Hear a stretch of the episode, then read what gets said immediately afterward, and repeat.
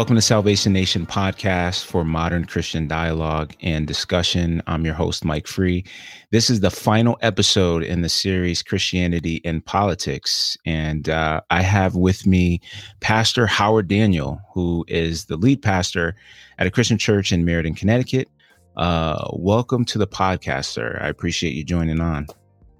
Michael, thank you for having me. It's a pleasure, it's an honor, and uh, I'm just uh, excited about being a part of what you're doing here.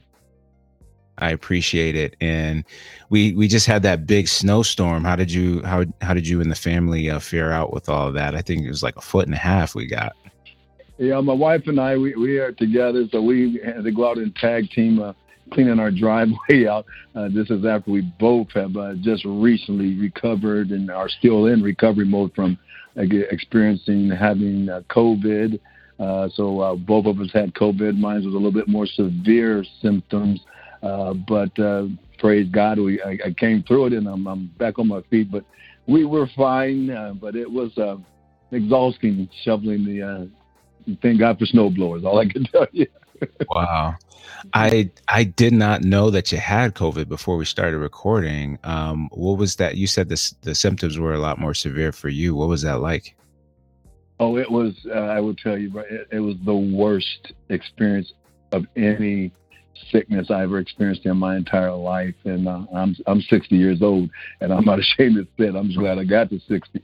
Uh, but I uh, had it started out with just not feeling good. I don't know how else to explain it. You just don't feel yourself, and then it starts going downhill. Next thing you know, I'm I'm having fevers at 103, 104. You can't get it down, or it will drop down to 96, and next thing you, know, you pop right back up to 104.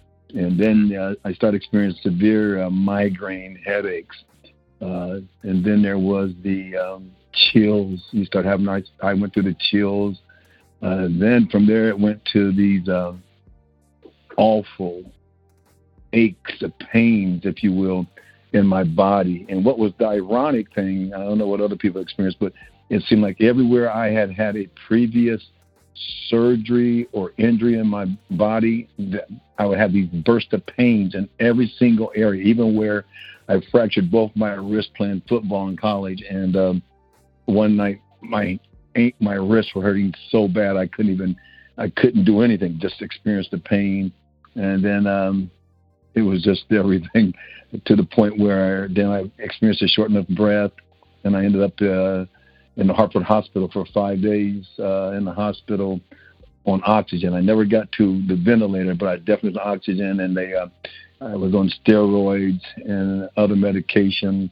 Some of the medication I think even what they had early given to the president, uh, taking shots for that, and um, so yeah, I was in the hospital five days, laid up in there and couldn't see my wife, couldn't see anybody. So I experienced that, that isolation, and then got home, uh, just constantly weak. Lost my taste, sense of smell, sense of smell, sense of taste. Just recently, the last day or so, been able to start tasting my food. But the thing is, you only taste it for the first half of the meal, then your taste buds just go numb. You don't taste anything after that. So wow. I, have been dealing with that. So it, has been been an experience. Uh, matter of fact, today is the first time I was back in our church in a month. Wow. Uh, we do we do virtual services, but we do them from the church. Some actually, my wife ministered today, and I just sat there because I just the energy level just isn't there. You just don't have the energy. Yeah. That's but, wow. Yeah, that's been um, my past month. Well, thank God um, everyone has recovered. Um, yes, yeah. with some some residue of it. Um, but you know, just just pray to God that uh, you know He continues to to get you healed and get you better, so that you can get a hundred percent um, after. Yes, you, yes. um, that's that's really difficult. Um, so how what is your uh, very quick? I have to say this to Christians because you know this story could go on for a long time. quick? You know how you got saved and how you came to you know uh, you know when you were called to to be a pastor and and all of that. Like mm-hmm. really quick, just to give the audience a little bit of information about you know who you are and, and how you got into the faith. Sure. Well, I, I, was raised in church all my life. I mean, my mother is an evangelist, so I was actually raised Pentecostal. My dad is Baptist, uh, so my mother was Pentecostal. My dad was Baptist, and I remember as a kid, he always played uh, recordings of Malcolm X. So I used to sit and listen to Malcolm X sermons all the time. So I used to tell people I'm, I'm I am Pentecostal uh, Muslim. That's that's my religion. but yeah, but I didn't really, you know, I was raised in church, but and uh, you know, I was a PK, a preacher's kid, so to speak. But I really did. I went to college. You know, uh, I didn't get saved at a, at a young age. That's not my story. I, I was the uh, typical what they uh, kind of classify as a preacher kid. I was doing things I had no business doing. But I ended up going to college. I played football on a four-year degree at Miami University. Then I went back to graduate school, and then I didn't get saved until I was 31 years old, and that because you know uh, there's a song that "Don't let your hurt bring you to church." Well, my hurt brought me to church. I was actually facing uh, prison time uh, for some crimes, uh, actually 24 years, and um, I gave my life to the Lord because uh, I I figured I was going to die in prison, and that was my thinking. And I said, and I didn't want to die and go to hell. So mm. I figured I need to get saved now because when I get in there, someone's going to put their hands on me. I'm going to have to defend myself, and I probably end up getting killed. So, but I want to die. I want to go to heaven, you know. Yeah. And so that's when I, that's why I gave my life to the Lord. But uh, the Lord worked it out where they ended up dropping all the charges, and um, I never did any time in jail. I, they dropped all the charges, all the felonies. I was charged with a, a misdemeanor, and so I was able to expunge my record. So I, I don't have a record anymore and uh, so the Lord really blessed me to uh, do that. And that was in 1992, January 25th, 1992 is when I gave my life to the Lord. And I've been serving God ever since. I moved to Connecticut in 95. So three years later, we moved to Connecticut, my wife and my little son. Uh, and I um, was here in prayer, and the Lord told me I was going to be a pastor. And that was in, I would say, August, September of 1995 uh, when we got here to Connecticut in June. And uh, I became a pastor on um, June, January the 2nd, uh, 2011. So this January will be my one decade of pastoring a church. Wow. Okay. Um, so that that helps give gives us uh, some background. Um, interesting. And obviously the the the series for this is is um, Christianity and politic, politics, mm-hmm. and um, wanted to get your your personal thoughts on the current political landscape right now because you know and it's presidential election aside i guess you can say but um, the reason why i wanted to have discussions about this topic is because and it may have always been this way. All right, I'm only 35 years old, so um, I, I, don't know. politics has always been a divisive thing within the church, and and maybe it has been right, but um, I think with social media and the internet, it it just things always appear to be bigger than maybe what they are. Um, or at least exposed faster because information travels so quickly through these technologies. Right but it appears as though, you know, there is some division in the church about how we should be looking at politics. And politics in the United States is changing a lot on both sides of the aisle, whether you're talking red or blue. It's changing right. a lot, like eh, with these different issues. And um, from what I can tell, is y- you can find, um, from a Christian standpoint, you can find ideas on both sides that seem to somewhat align with what sure. you know, Christian would believe is a good thing, right?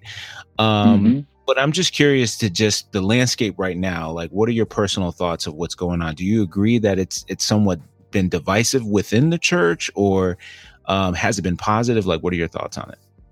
Well, I, I really think I have mixed emotions, you know, about the whole political uh, structure or politics or political atmosphere that we are currently um, living in. And, and the reason I mix emotions because, I, first of all, I'm neither I am an independent. I, have never been a Democrat, never been uh, partial to one party or the other for many reasons, but one of the key reasons, like you said, you can find Christian values in both parties if you look really, or at least they talk it. So you know, I'm, so I just want to go out and say for the record, I'm neither Democrat or Republican. In my thinking, in my belief, in my platform, I'm very much independent of that. Uh, but mostly, I'm, I am de- in the political landscape. But mostly, I'm de- really disappointed in what I observed in, in the parties, their own internal uh, bickering between one another. It's kind of like we forget, we feel like we're two different countries. Uh, their own uh, agendas, and, and neither one of them, you know, seem to care. They do a lot of good talking. So mm, I'm disappointed, and especially when I observe what the uh, Republicans have done with the attacking the democracy the way they have. I think that's disappointing. Uh, I think the Democrats have done a lot of promises that they uh, carried out that I think was wrong, and I think that's disappointing. I think they supported things that have been immoral, uh, not biblical. You know, that's immoral according to Scripture. Mm-hmm. So I so I can see the balance on both sides. Um, but I really am pleased to see the legal system is it, it works with this with this whole Supreme Court. It was nice to see how it worked for us to be exposed to it and see that it it really worked in the favor of, of what is right. So that was pleasing to see.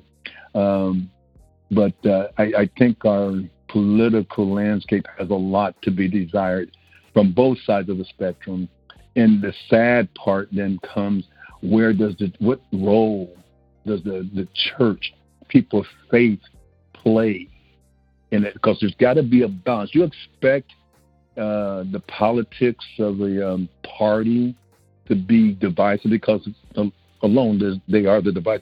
So in those cases, you need to have some. What's the glue that maintains our country integrity? What's the glue that is supposed to maintain the morality of our country? And that's where you look back on your faith, right? That's some something. There's got to be something that when two extremes get start straying so far apart, well, there's got what is the tool that pulls because we're all Americans, we're all the same country. If America was attacked, it wouldn't matter if you were Republican, Independent, or if you were um, Democrat. That would not matter because we would come together to defend. Hopefully, we would come together to defend our country. So even though we can be separated, the the mechanism that should be the glue that holds our integrity of unity together, it should be our faith. Uh, but the problem is, is I don't think because so then it says, what is the where does church now play? What is the role that the church should play in the politics? I believe personally, the men and women of faith, the leaders of faith, should be pulling, should be the mechanism or the tools that are that stand up at this time and bring and bring us back together under the faith that we say our country is built on, which is Christianity.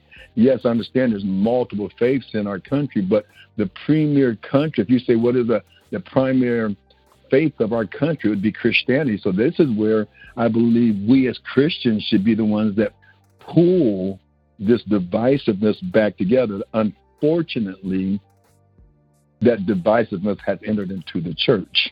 Mm-hmm. So it's hard for the church to bring unity when the church is divided itself. And that's where I get really disappointed. So, I, and then, so you say, okay, where, how has this impacted the church? Unfortunately, it, it has driven the church, drug the church into the divisiveness formed between parties, where the church should not be a part of that. And see, the church should be uh, the glue, but now we have become impacted by it. And what this has done, the, what uh, politics has done, it has exposed the church. Mm. I think now you look around and you see the church, and the church now has been exposed.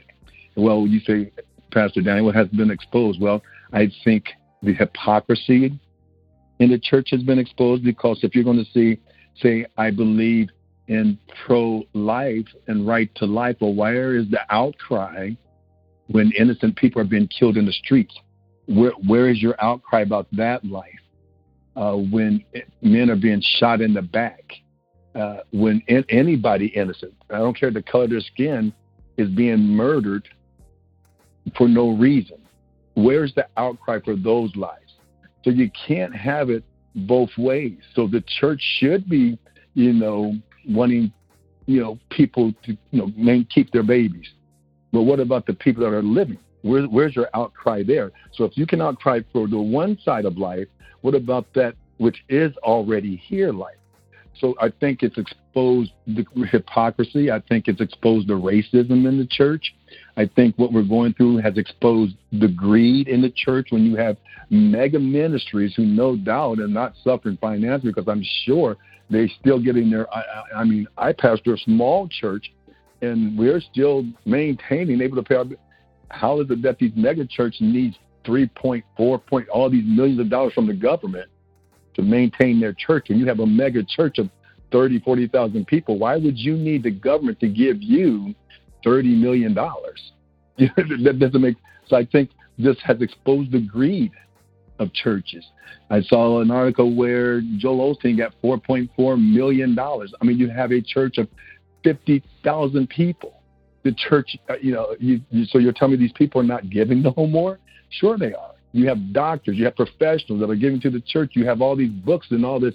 So I think the greed is being exposed, and I think the uh, the falsehoods. You have these prophets from these churches going out saying many of them prophesied that Trump was going to be voted as the president, and it didn't happen. So now they're endorsing this whole thing about, you know, they know it's wrong to go out and attack people, threaten people. They know it's wrong to try to change the votes of people or throw people's vote. They know it's wrong, but because they prophesied, now they got to make sure that they are not looked as false prophets. So they're going to endorse doing anything that you can to change the election because they went out in the open and verbalized that uh, God told me that this individual, that Trump was going to win.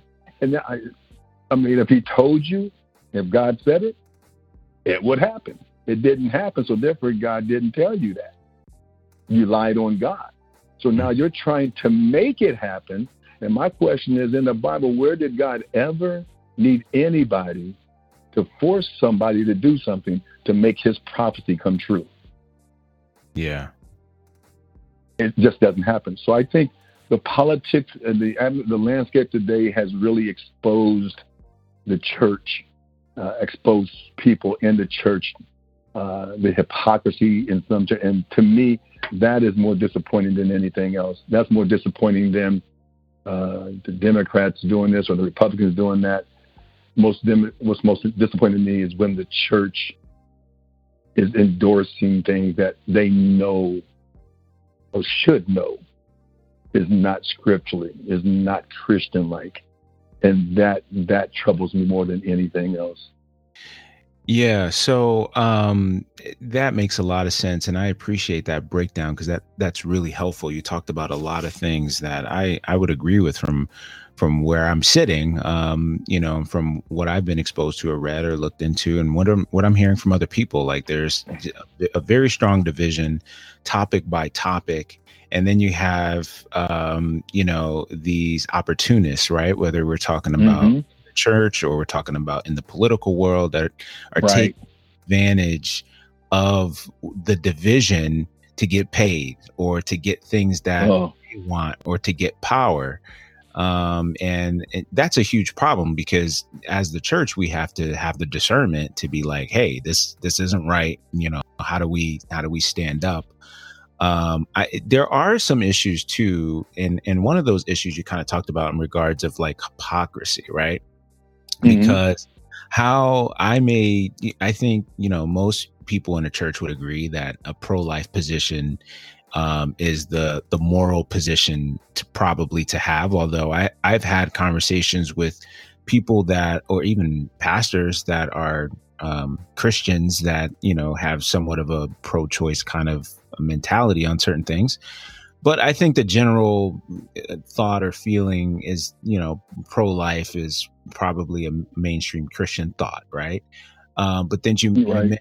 hypocrisy around, well, what about other other lives that you know people who are already you know born or adults or children or whatever that may be subject to some unwrongful um some wrongful death situations right that they mm-hmm. shouldn't in so how do we deal with those and it's kind of that that tug and pull back and forth between those two issues depending on what game the parties are playing at that particular moment right? Exactly. Yeah, um, yeah so how how as us little christians and i say little not in the context of like obviously we serve a big god right? So right right. um I, am just saying that it, a lot of us don't have any power. We don't have any any any positions of authority.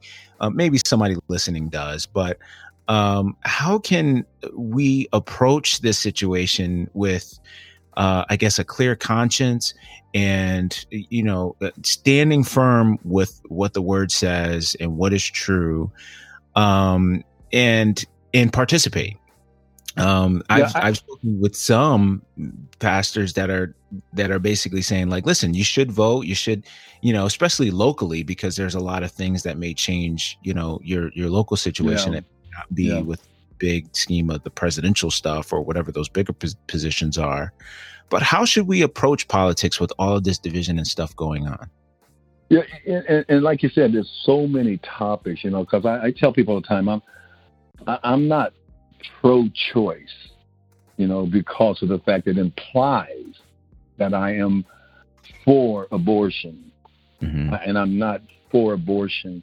Uh, so I tell people I'm not pro-choice, but I am for choice. And, and, and I say that from a very Christian perspective. And what I mean by being for choice, because God made us uh, individuals of choice. He, we are creatures of free will. So I, I, I am for choice from the perspective that God gives us the freedom of making choices. Now there are consequences for our choice, and if you make the wrong choice, there you will face the consequences. So for me to take away someone's choice, then that is for me to usurp authority that even God would not usurp. And that would be God's not going to make you do anything. He gives you the choice of right for wrong. Even uh, like Moses said, I place before you today you left uh, death, life, or death. Choose life. Mm-hmm. So it's like, you know, we have choices. So as a young Christian, I think you have to approach it as what is the godly answer? What is, you know, we always say, what would Jesus do? And I always say, it's not what would Jesus do, what did Jesus do? So I take it from the angle that I, I you know, everyone has a choice. I may not like your choice, but guess what? It's your choice. Because and the hypocrisy of it is this I've found in prayer, and I, have seen with my own eyes, watched and witnessed, the same people that are against abortions, many of those same people wouldn't let that young lady survive in their ministry because they would look down on her so strong for getting pregnant outside of marriage. Mm. From 2000 to uh, from the year the past 20 years, there have been a half a million abortions. 500,000 abortions. You're not going to tell me those 500,000 abortions were 100% children, women of all liberals, all atheists. You're going to, There's no way in the world you're going to convince me of that. So that means of these half a million babies that were aborted, they probably came from some that were conservative Republicans liberal Democrat, Pentecostal, Baptist, Methodist. Look, I promise you, all these people chanting are still having to avoid the shame. They probably would go have the abortion, and I, and I am not for abortions. I am one million percent against abortion, but I know also reality, and so sometimes you have to look at things through the lens and say people have a choice the choice that they had was given to them by their creator. Who am I to take that from them? But they also have to understand that when they make that choice, there is a consequence for that choice. And so, the same way a person has a choice to become a Christian, to give their life to the Lord, you either do or you don't. I can't make you, I can't legislate you to be saved. If you choose not to be saved, there is a consequence for that choice. So everything has a consequence. And I think people have to understand that that's the liberal, it's the godly liberalness in me, if you will. And I can only speak for me. Yeah. Um, the other elements of the hypocrisy is just it's, it's just shameful in the house of God, and I can talk about it because I witness it, I see it, and uh, the discrimination, the racism. Uh, I think we have to start confronting it up forward, and, and you know, I, I, look at some. You have to remember. Let, let me put it in from this angle, Michael. Um, when you think about lynching in the day when they were lynching on the courthouse square, if you, and you think about them burning people in, at the courthouse square, and all the um, the white folks that stood there and watched it, and blacks that were forced to stand there and watch it. You have to remember that in that audience were good Christian folks that would sit there and watch someone lynched without a without a um, trial, without any cause, uh, or the most petty things.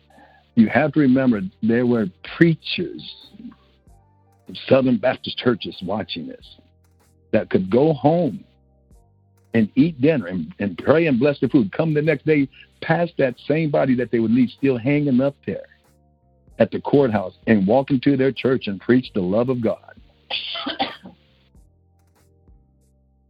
you have to say, mm, these are this was the church people that would watch this. And so we have a lot to overcome in our country. Mm-hmm. We have a lot of hypocrisy to to overcome. And then, like you said, if you, how is it that you preach life and you can watch such a hideous crime take place and uh, participate in that or remain silent and condone through silence? And that's been a big part of uh, our country's history. It's embedded in our history. And so it doesn't surprise me when I hear a pastor of a, and this is what I have experienced, tell the blacks in their church when, during the George Floyd episode and the, the, the rallies, tell their parishioners and call them out, signal all of our black members, don't worry about that. Don't be out there rallying. That's none of our business. That's none of our concern.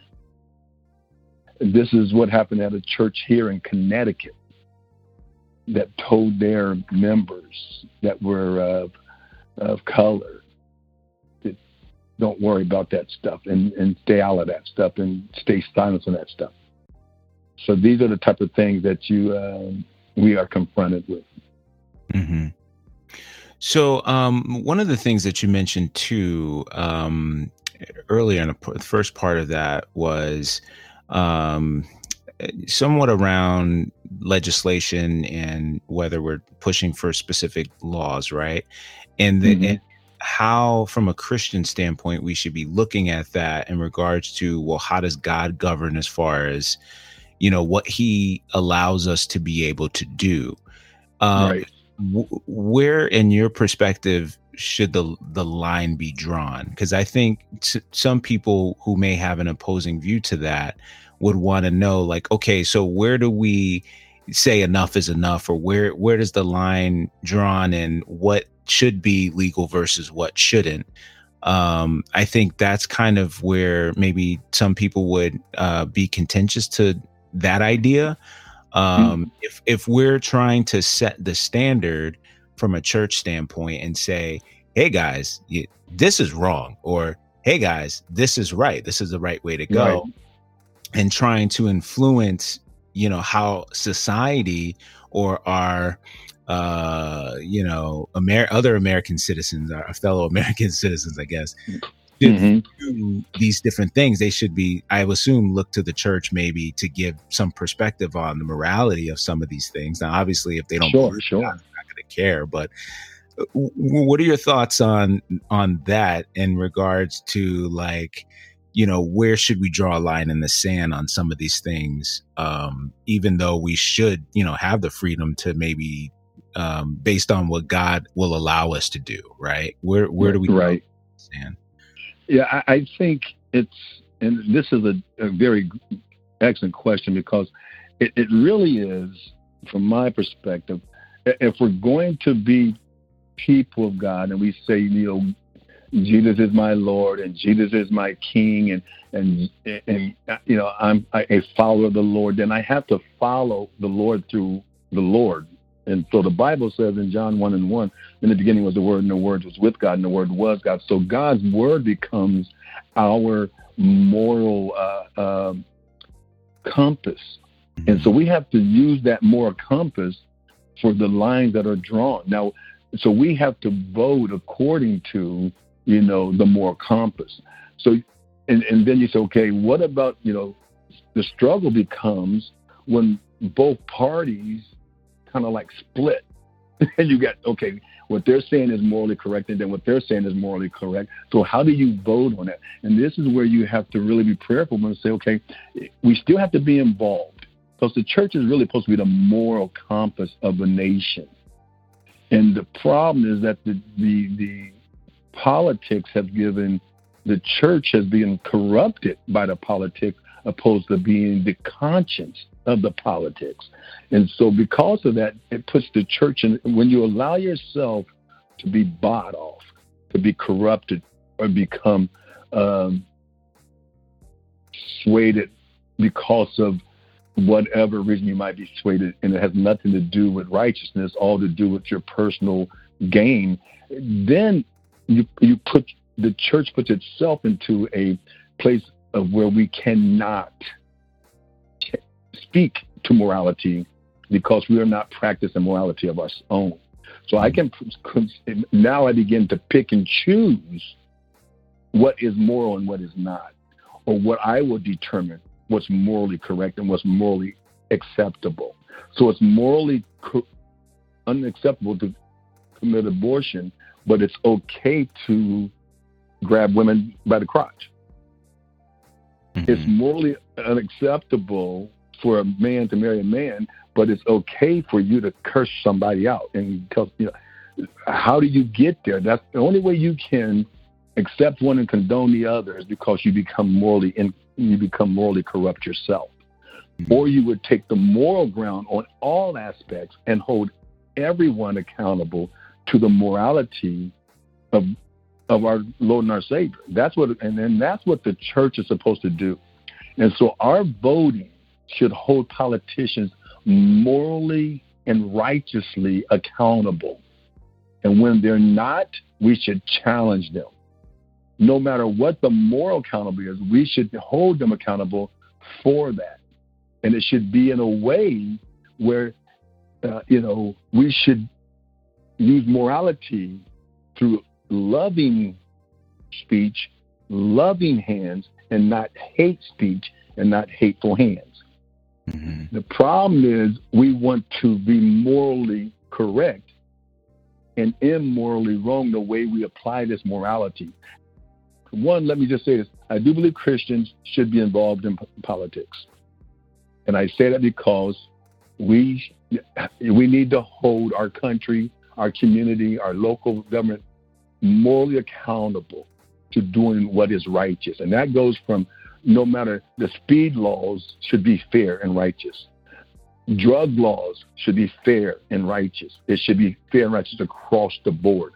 It, whatever the law is, it should be fair and righteous. And then we should hold, and then we should vote, petition, follow the laws, put laws on the books that are morally right. Now, people are going to say, well, you're trying to control my life. No, I just want to make sure that the scripture said, and then like, once again, you have to believe in the scripture. The scripture says, the wicked shall be turned into hell and all the nations that forget God. So if we start forgetting God, we're going to be in trouble a lot quicker. And so someone's got to hold a moral compass to the legislation. And then we look and say, okay, uh, the reason why a lot of things have happened in our country, I mean, why was prayer taken out of schools? And I know you're too young to remember, but I, I, I can remember. I remember having to pray in school. You know, I know you. I don't think I don't know what school you unless you went to a Christian school. I'm talking about praying in the public school, saying the Pledge of Allegiance in the public school. I remember that coming up as a child, and it was taken out because one lady complained, and nobody stood up. The church was silent.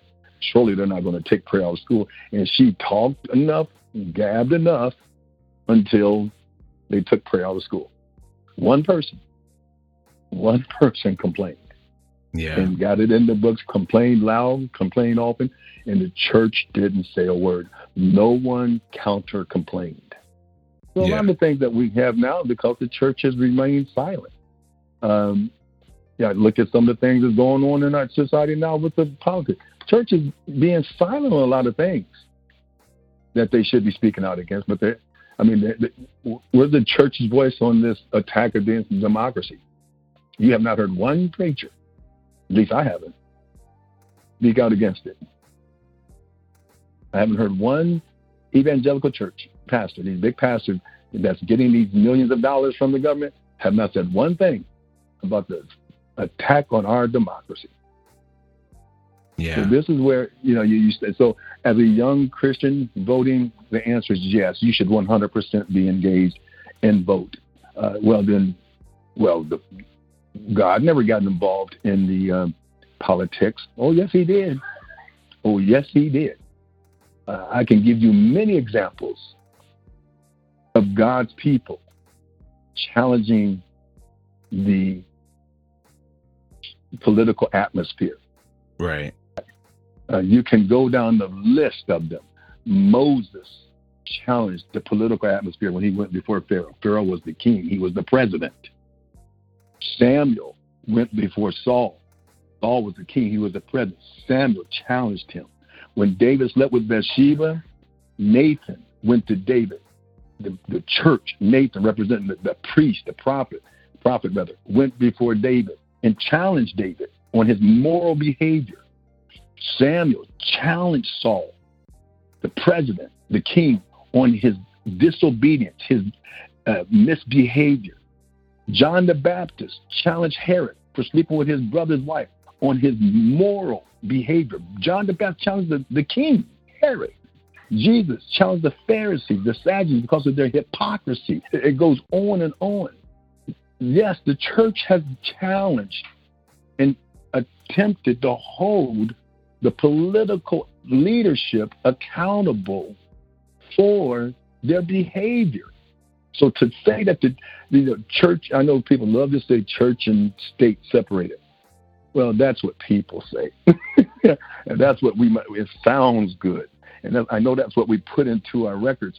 But the problem with that is to set church and state separate. If you really hear what that's saying, that's nation and God separated. Then I go back to my previous scripture that says the nation has forgotten its God.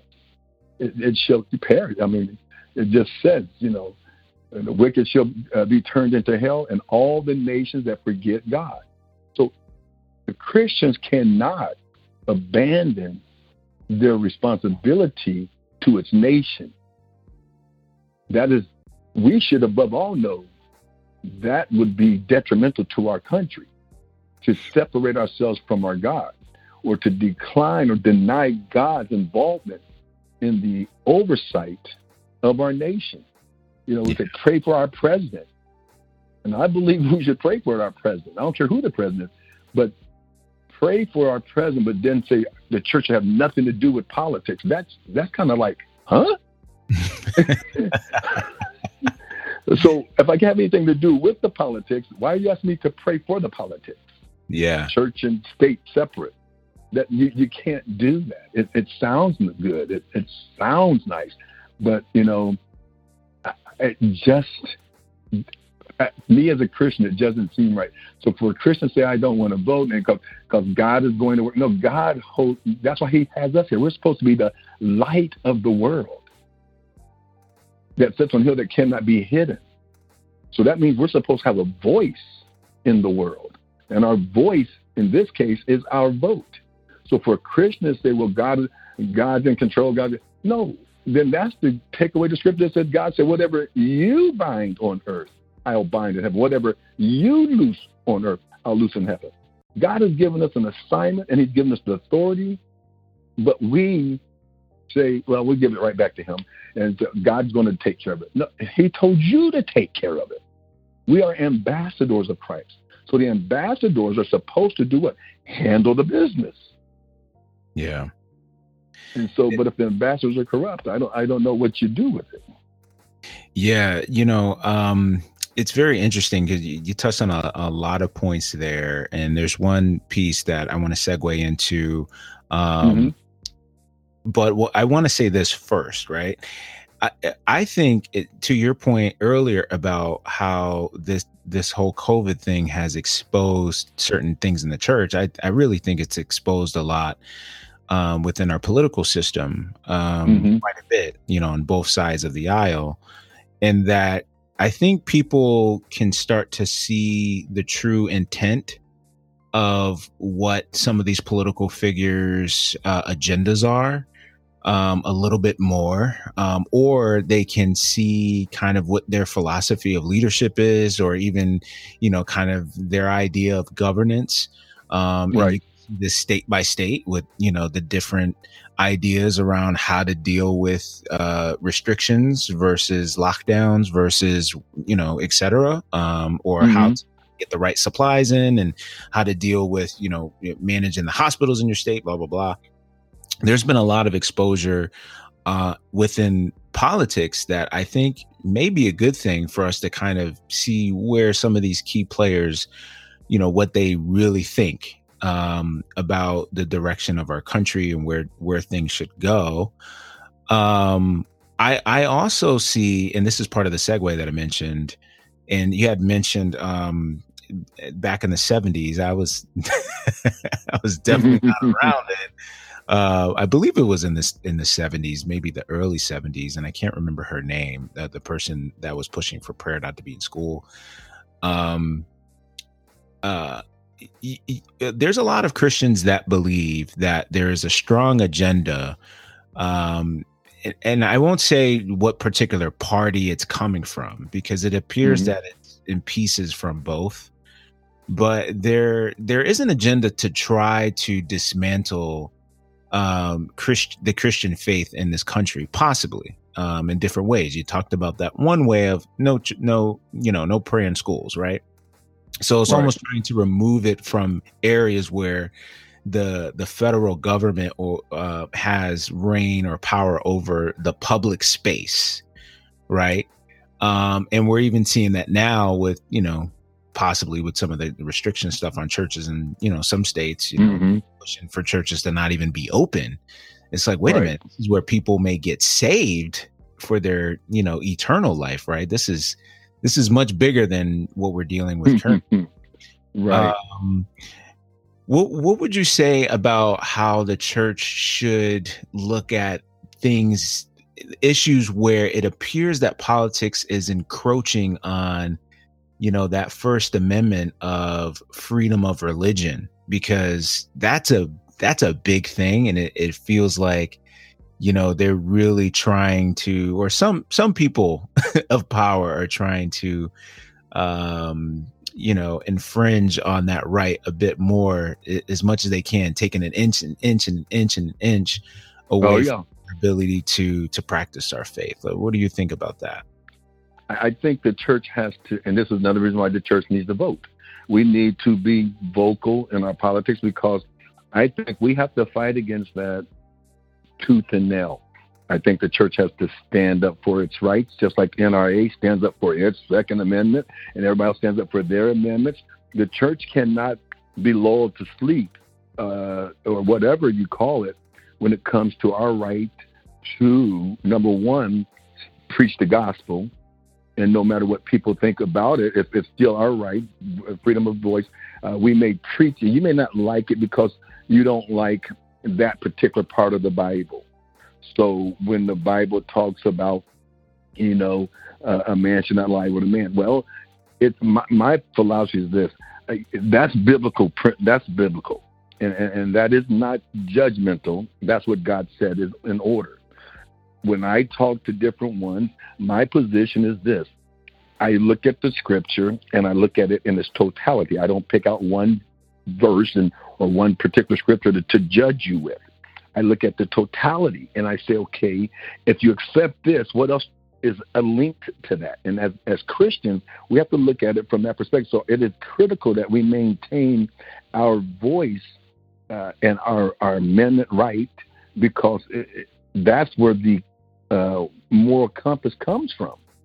When you start m- managing your morality, then there is no moral compass. So anything is, as long as it's acceptable by the masses, it's acceptable. That is not the way God works. And we know this and we want to pick and choose what part of the Bible is good to believe and what part of the Bible, you know, well, I don't have to believe that anymore, or, or that's just being judgmental. It's, it's not. It, there's a reason for everything in that Bible. So it's about educating through love, speaking with the voice of love, and then dealing with the matter at hand. Why? And this is where you know, I like to come from as a pastor. This is where I think the church is missing it. We're attacking a sin opposed to explaining a position. And I think it's so much more important that we explain the position opposed to attacking a person. If that if that makes sense to you. Yeah, I, I like that line a lot. Um, that that's really enlightened, um, what's the word I'm looking for? That is a, a good revelation, I guess I should, should say. I mean, it, mm. I, it's. I think with some of these these issues, right? Because to me, what it sounds like you're saying is, look, we're not necessarily, at least it's not popular within the Christian community to push for laws to be set for some of these things that are clearly in Scripture. Like, are we saying that? everything that that God has said it should be in law or not? I mean, what are we saying?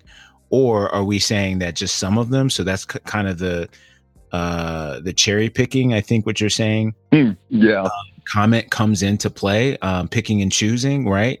Because why mm-hmm. are you mm-hmm. pushing on this particular issue versus this other particular issue? Um, right. And by by stating a position, right you're able to say hey here's what we think is morally wrong because this is what we follow right mm-hmm. but we're not attacking you for it but this is you know what we believe now right. and why mm-hmm. and why now how we go about voting on these particular issues uh, I think it makes it more complicated because my personal opinion is I think that our politicians are playing us big time. I can, I know they're playing us. Right. They're playing they're playing to the loudest voice. Right. Exactly. They're not playing to the morality. They're not playing to the conscience of a nation. They're playing to the loudest voice in that. This is why a minority of people can change laws because they, the politicians will change or propose laws that only a minority of people want. Yeah. Because they're the one that's wicked. That's why.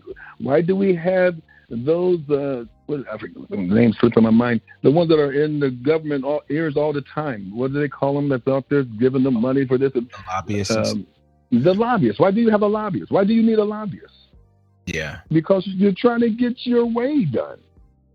And it's like you know, if if if the politicians were going by, see, let me ask you. Let me ask you this way, Michael. Uh, what was the law in the Garden of Eden. Don't touch that. Don't eat fruit from that tree.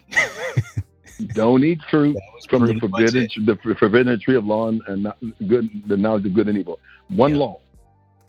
Then they get kicked out of the Garden of Eden, right? Mm-hmm. What was the law of the land after they got kicked out of the Garden of Eden and before the flood? What was the law? There was none. There was none. Why was there no law? You know why there was no law?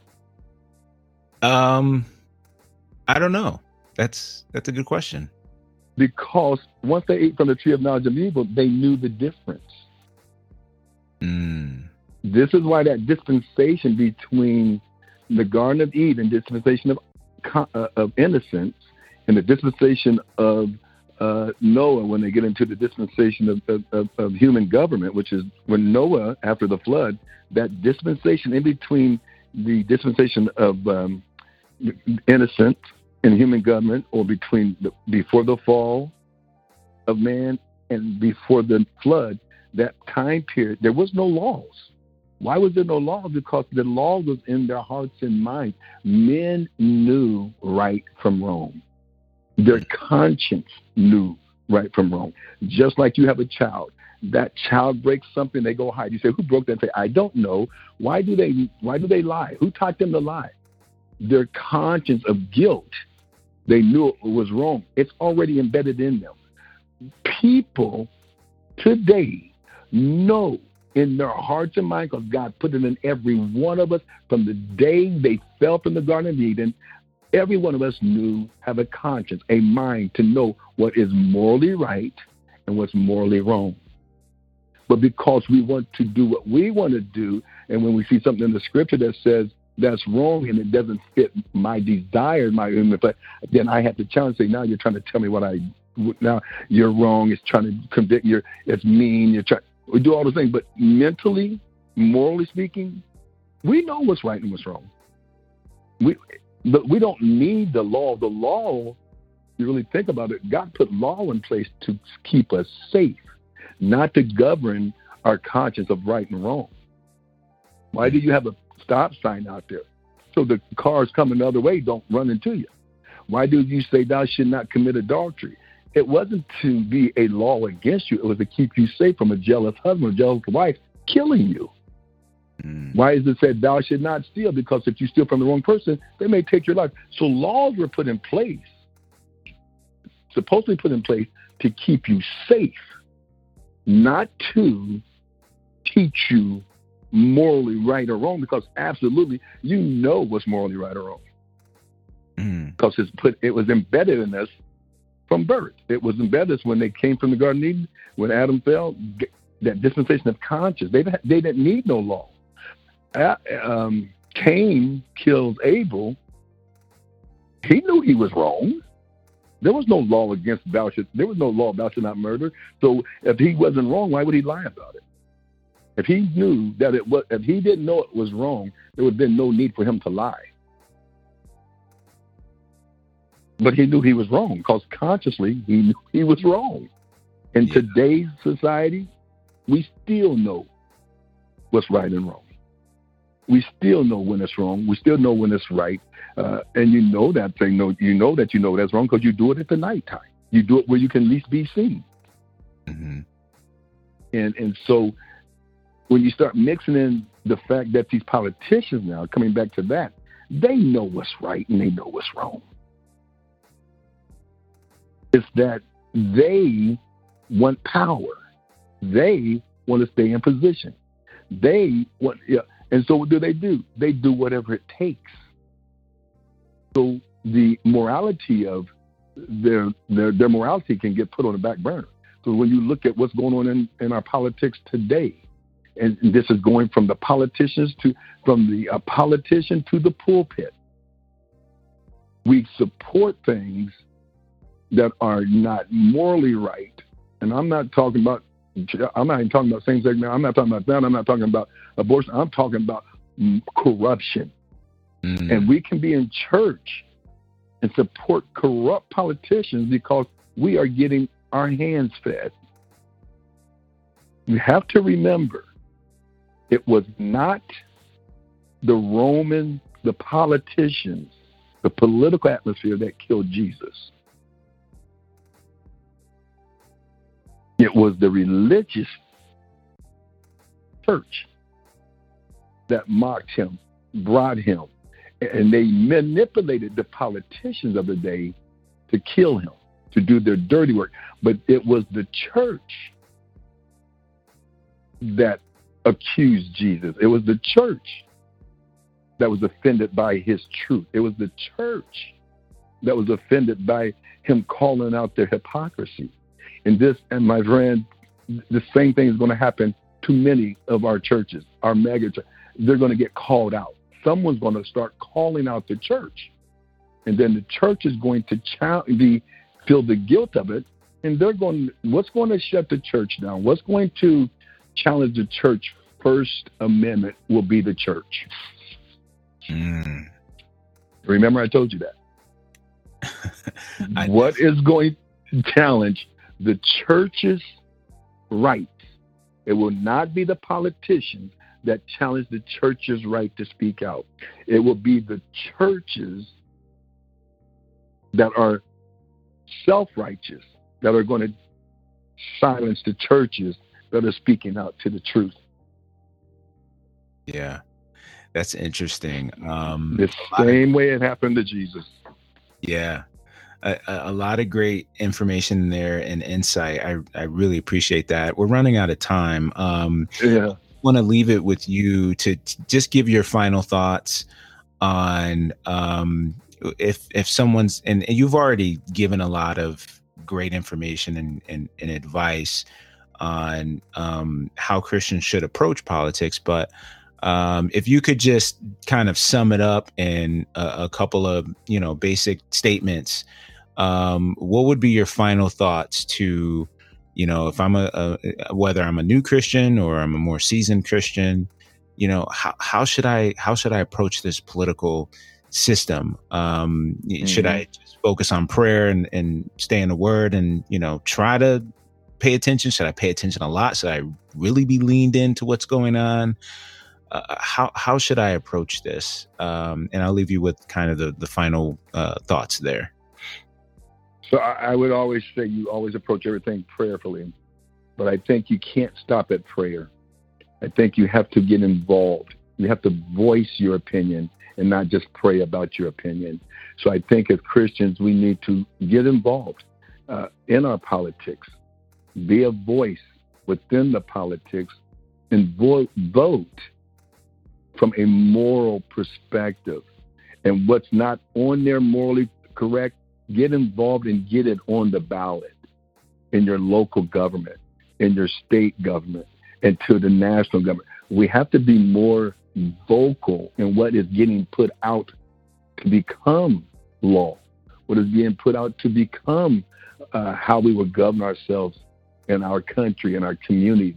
So I think we have to get prayerfully be get involved and get on these ballots. We don't what churches, what are we doing to get specific things that are morally compassed on the ballots in our community?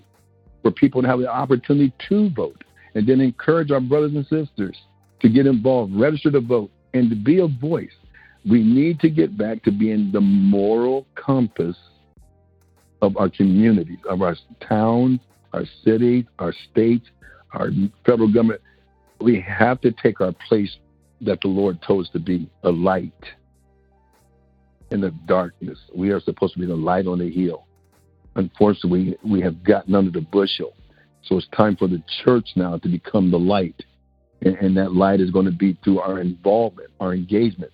Uh, when people sit and they start to see what the Christian character is like, and they listen to you, and they believe in this, then they believe in the Lord Jesus Christ, and then they want to take a moral stand. That's how you change it. That's how you really get involved in the politics. That's how you change the politics, but you won't change it hiding under a bushel justified by saying separation of state and government, uh, state and religion, and all. that's not going to be the answer. Mm. And uh, so we we have to take a place, a bold place, and just like every other person that every other ballot, every other law that got put on a on a on a table on, on the card, someone, some group petitioned enough people to sign a petition to get that on the on the um, vote, and then they have the votes, and we don't even get involved in anything but the president, and all these small laws are getting passed, and we say, "How that? I don't. When did they? When did that come along? You're yeah. not paying attention." Yeah, and so I think the church is not taking advantage of the voice that they have. I mean, think about it. You take all these churches that have the same faith, believe in morality. Why aren't we not putting anything on the ballot? How many times have you seen a church have anything that they wanted to become law put on the ballot? I've never seen it. I've never seen it. But then we complain about what the laws are. Well, there's a path. There is a legal path given to every American citizen. If you and I wanted something on a ballot, all we have to go do is get the number of signatures for that to be on the ballot, and it would be right there on the ballot. Yeah. And so I think the church has been so distance, trying to dis, has distanced itself from the politics. So we've allowed the politics to determine what the morality of our nation should be. And that's yeah. the problem. Yeah, that's great. Um, I love those final thoughts. Uh, I think that's very helpful. One thing I will say to close this out is I think mm-hmm. from a, a, unifying message perspective for the church, um, whatever de- uh, denomination you are, or whatever, um, I think the most important thing that seems to be missing is conversation and discussion. Um, and and yeah. it, it may not be missing internally into one particular church, but I think between churches, eh, I'm I'm not seeing a lot of conversation and discussion like what we're doing today. Now, obviously, you know, we're not necessarily talking about anything contentious between you and I, but right. there to me, there should be more of these kinds of conversations uh, happening um, amongst each other to discuss these things because I think what's happening is, you know, we're getting upset with with each other about again, well, how did you vote? What do you vote for? Who? How can you vote for that person? Right?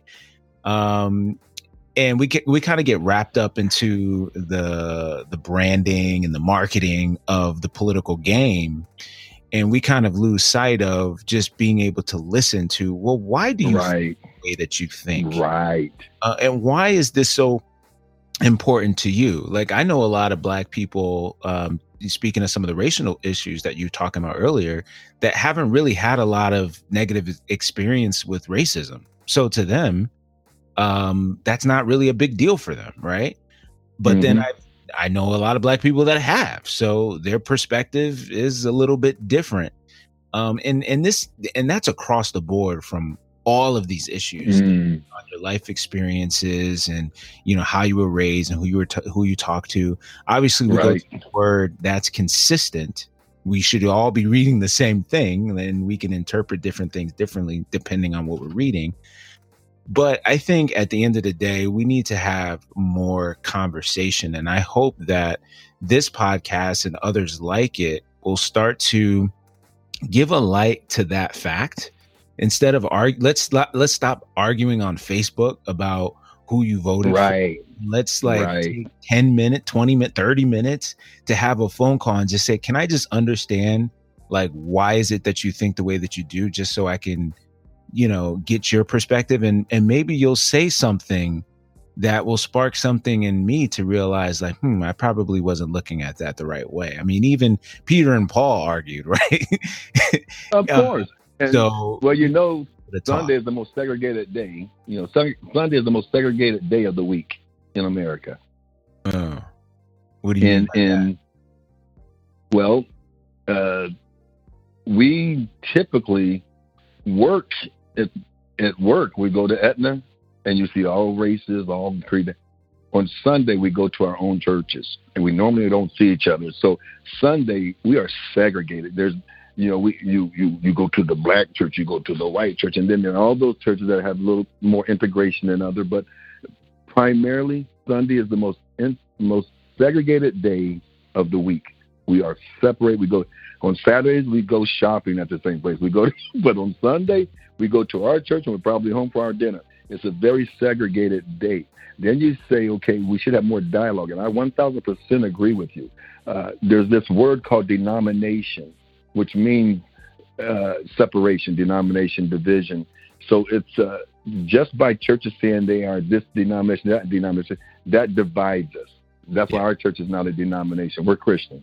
Yeah. I don't. We don't claim claim anything but Christian. and that way you have to take me at face value. But if you if I say apostolic, Pentecostal, this or that, you form an opinion about me right now, just right. because I told you I was Baptist. I told you I was uh, this or that or the other. Uh, so our churches, and this is why the Bible, and I like what you said, we don't have the dialogue. And the Bible tells us, uh, you know, come together, let us reason. Then it says, and all you're getting, get understanding, not get an understanding, but get understanding. Like you said, I want to understand. Maybe there's something you got that I didn't see. I didn't see it from that. We need to learn to get understanding. But we can't even agree on how to baptize.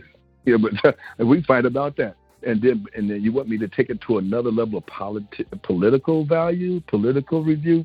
So the churches need to, once again, to your point, I love the position, is we need to have dialogue. And whether I agree or not, the Bible says, let's get understanding. And so uh, the Bible says, how can two walk together except they be agreed? It didn't say you had to agree with me.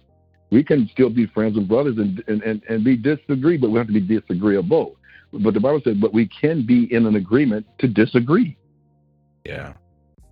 And, yeah. and, I, and that would be a beautiful thing to have a platform where we come and we talk to these different. Cause I would have a lot of questions for my uh, white evangelical brothers, evangelical brothers. The first thing I would say is, why does it have to be white evangelical? Mm-hmm.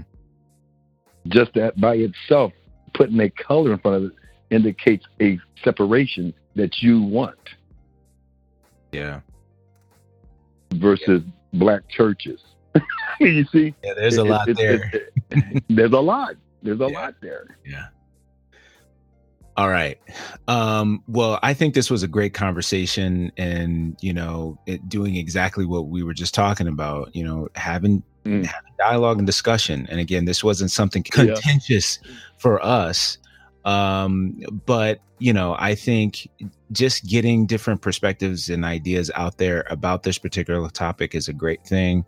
And and hopefully for those who are listening you know you're kind of sitting back and maybe you haven't changed your mind on a particular thing but it makes you think like hmm, maybe i should rethink that and i should get back into prayer. So hopefully that that's what it's encouraging you to do uh, pastor howard daniel thank you so much for doing this uh, i would love to have you back on because i'm definitely going to be you know, Absolutely. other topics. And uh, I would I would love to have you back on to to to get your opinion on some of those as well. So I really appreciate it. It would be an honor, and I would look forward to it. And I just want to say, Michael, thank you for inviting me and allowing me to be a part of it. And I I, I pray much success for your podcast and that it just touches hearts and uh, reaches out to the millions and uh, become uh, an effective tool in the in the Lord's hands for you and, and for the Lord. That's my prayer. Amen. I received that. All right. Thank you so much for listening. Great conversation with Pastor Howard Daniel. And, and one of the things that I, I want to point out, and, and that you may have noticed if you've listened to all of my conversations for this series thus far, is that everyone has a slightly different perspective, and that's okay. Um, how we bring these different perspectives together, we talk, we fellowship, um, and you know, teach each other, learn from each other. That is what is important um, within these difficult, complex issues that the church faces. Um, and I will talk more about that in other episodes. Um, but it's it's just so critical that we come together and and not be divided. Next or the final episode for the series will be my summary episode to just summarize everything that I've heard um, from my conversations, and I'll be able to share my thoughts of what I think and what I've learned and. Um, you know, some of my ideas on, around certain things maybe have changed a bit or just evolved a bit, just having these conversations. Um, so I'm excited to share those things with you in that final episode. I'm going to close this thing out in prayer. Heavenly Father, we just thank you for all the things that you've done and doing, um, seen and unseen, Father God. We thank you for um, giving us this platform. Um, and we pray that it, it brings the, the church together. Uh, we pray that it encourages healthy conversation. Um, we pray for the guests and the guest families that have that have been on this podcast. Um, and we just pray that you continue to to heal and protect us um, from this virus, Father God, and from other things going on um, in our lives. Um, and we just pray that this continues, this platform continues to be a vehicle for positive, healthy um, messaging and conversation. In Jesus' name we pray. Amen. Thank you for listening.